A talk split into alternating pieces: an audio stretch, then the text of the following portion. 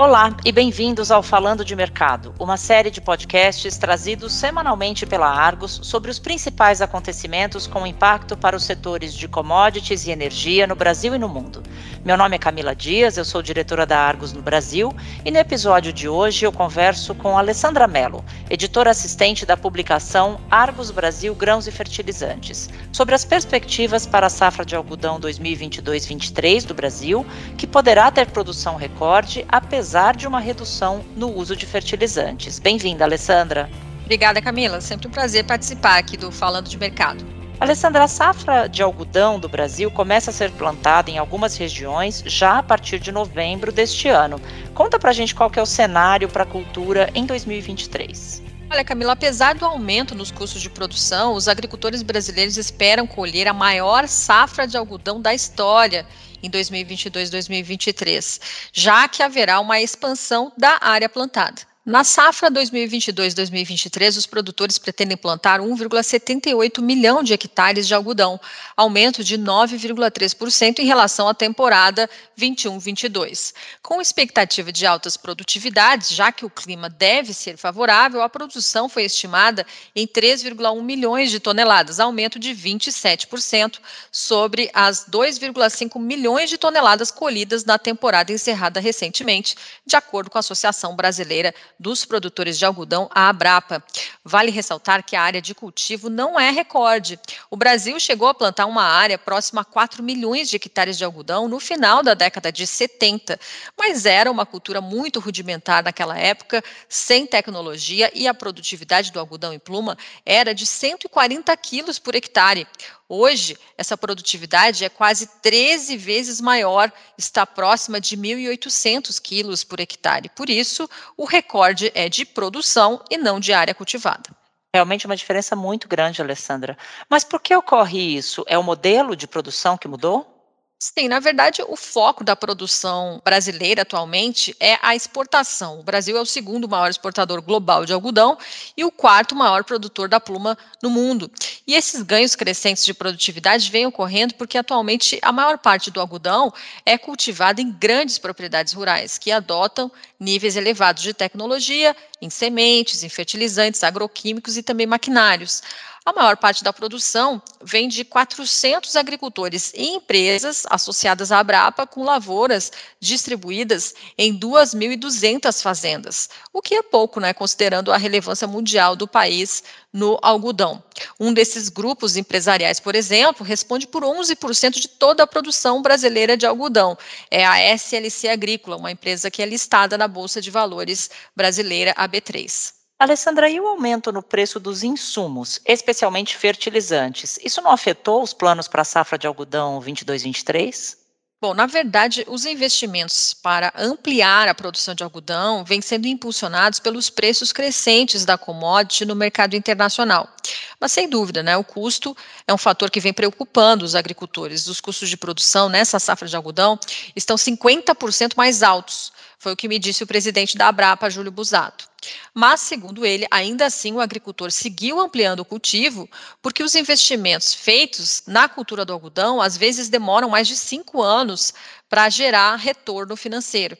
Ele mencionou, por exemplo, que uma máquina colhedeira de algodão custa 7 milhões de reais. E agora, então, só voltando aí para essa questão dos fertilizantes, né, que ficaram mais caros.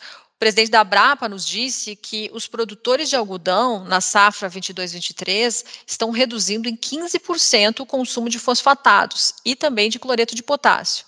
O consumo médio costumava ser de 120 quilos por hectare em fosfatados e de 180 quilos por hectare no caso do potássio. Dessa forma, é possível estimar que o setor do algodão tenha adquirido 48 mil toneladas a menos de cloreto de potássio esse ano, além de reduzir as compras de fosfatados em pelo menos 32 mil toneladas.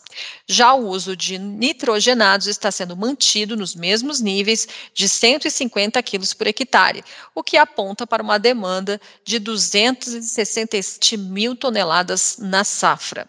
Os primeiros plantios começam em novembro, na Bahia, mas o maior estado produtor, Mato Grosso, planta o algodão a partir de janeiro, assim que colhe a soja. E apesar dessa redução no uso de fertilizantes, são esperados bons níveis de produtividade de cerca de 1.800 quilos de algodão em pluma por hectare, porque há uma boa reserva de nutrientes no solo. E o cenário internacional, Alessandra, ele deve seguir positivo para o algodão em 2023? Bom, diversas consultorias de mercado vêm destacando que, apesar da alta no preço dos insumos, os níveis de rentabilidade das principais commodities agrícolas no Brasil, como o algodão, continuam em patamares historicamente altos. Esse cenário, aliado aos fundamentos de oferta e demanda mundiais, seguiram estimulando os produtores brasileiros a plantar algodão. A previsão para a temporada de algodão em 2022-23, de acordo com dados do International Cotton Advisory Committee é de uma queda de 3,2% no consumo mundial, devido à recessão econômica global. Deve ficar, portanto, em 25,3 milhões de toneladas.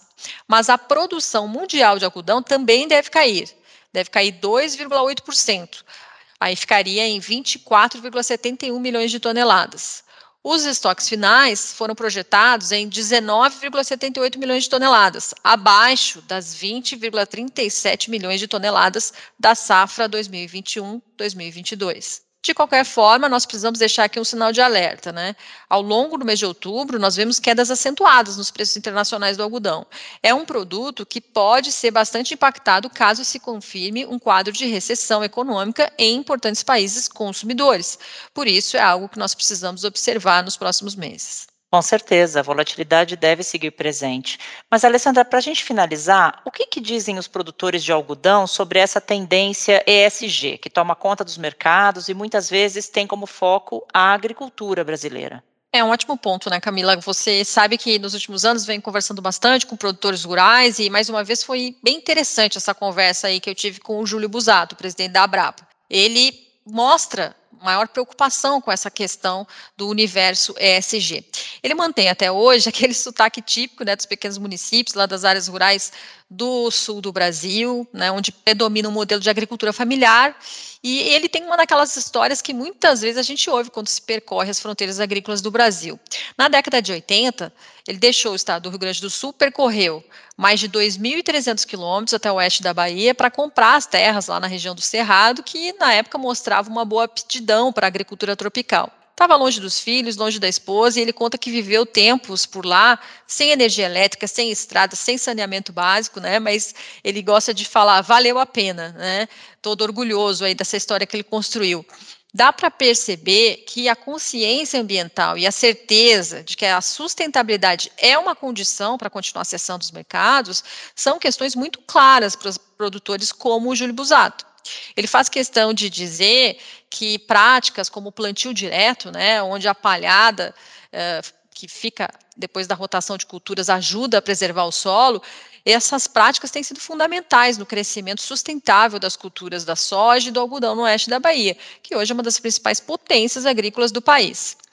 Só para a gente ter uma ideia, em setembro de 2022, o Busato, que é um agricultor de origem humilde, né, e hoje esse grande empresário do setor do algodão, ele esteve na Suíça participando da conferência anual da International Textile and Manufacturers Federation, né, ITMF aí na sigla em inglês, para divulgar os programas que são voltados à sustentabilidade. A Abrapa também está mantendo um escritório próprio em Singapura, que vem negociando diretamente com os países asiáticos uma valorização comercial igual ou melhor do que o algodão norte-americano, que hoje é o produto mais exportado globalmente. E nesse cenário, os brasileiros esperam ultrapassar os Estados Unidos e alcançar a primeira posição na exportação global de algodão até 2030. E para isso, né, esse perfil de fazendeiro mais moderno, tem dado sinais de que realmente é, precisa continuar aberto a mudanças. Atualmente, 84% da área cultivada com algodão em nove estados brasileiros e 85% do volume total colhido já tem o selo de algodão brasileiro responsável, ABR. Esse selo permite a rastreabilidade socioambiental cada vez mais exigida aí pelos compradores internacionais. É um índice realmente alto, Alessandra, bem, bem interessante essa análise. Muito obrigada pela sua participação em mais um Falando de Mercado e a gente se vê numa próxima edição. Esse e os demais episódios do nosso podcast em português estão disponíveis no site da Argos em www.argosmedia.com/barra falando-de-mercado. Visite a página para seguir acompanhando os acontecimentos que pautam os mercados globais de commodities e entender os seus desdobramentos no Brasil e na América Latina. Voltaremos em breve com mais uma edição do Falando de Mercado. Até logo!